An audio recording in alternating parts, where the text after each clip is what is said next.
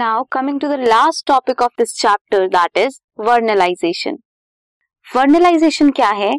Flowering is either quantitatively or qualitatively depend होती है on the exposure of low temperature. एक plant को अगर लो टेम्परेचर मिले तो वो फ्लावरिंग करेगा, इस कंडीशन को बोलेंगे vernalization. This phenomenon is termed as vernalization.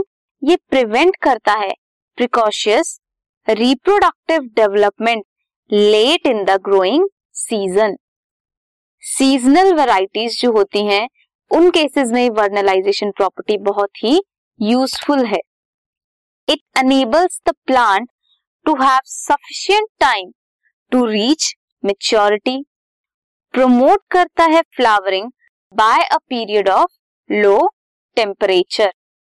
कुछ food plants like wheat, barley, rye, दो तरह की varieties होती हैं इनमें, या तो winter या फिर spring varieties.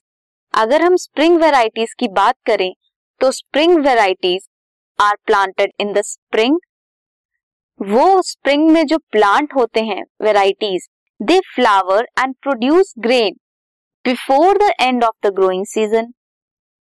वेयर एज अगर हम विंटर वेराइटीज की बात करें, come out, then they come out as small seedling, resume करती है growth in the spring and are harvested usually around mid summer.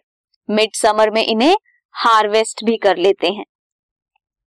Vernalization is seen in biennial और monocarpic plant जो normally flower करते हैं एक सीजन में and die करते हैं किसी दूसरे सीजन में. शुगर बीट, कैबेजेस, कैरेट, ये कुछ एग्जांपल्स हैं बाइनियल या फिर मोनोकापिक प्लांट्स के. बाइनियल प्लांट अगर उन्हें वर्नलाइजेशन दी जाए, मींस कोल्ड ट्रीटमेंट दी जाए, देन उनमें स्टिमुलेशन होगी, एक subsequent photoperiodic flowering response मिलेगा. मीन्स फ्लावरिंग होगी जब कोल्ड टेम्परेचर या लो टेम्परेचर मिले किसी भी प्लांट को.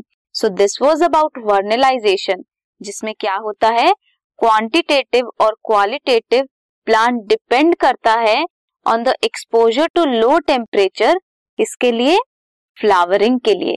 So this was about vernalization and chapter 15.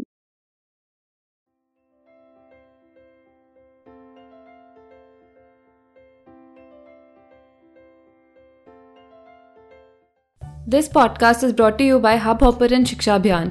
अगर आपको ये पॉडकास्ट पसंद आया तो प्लीज़ लाइक, शेयर और सब्सक्राइब करें और वीडियो क्लासेस के लिए शिक्षा अभियान के यूट्यूब चैनल पर जाएं.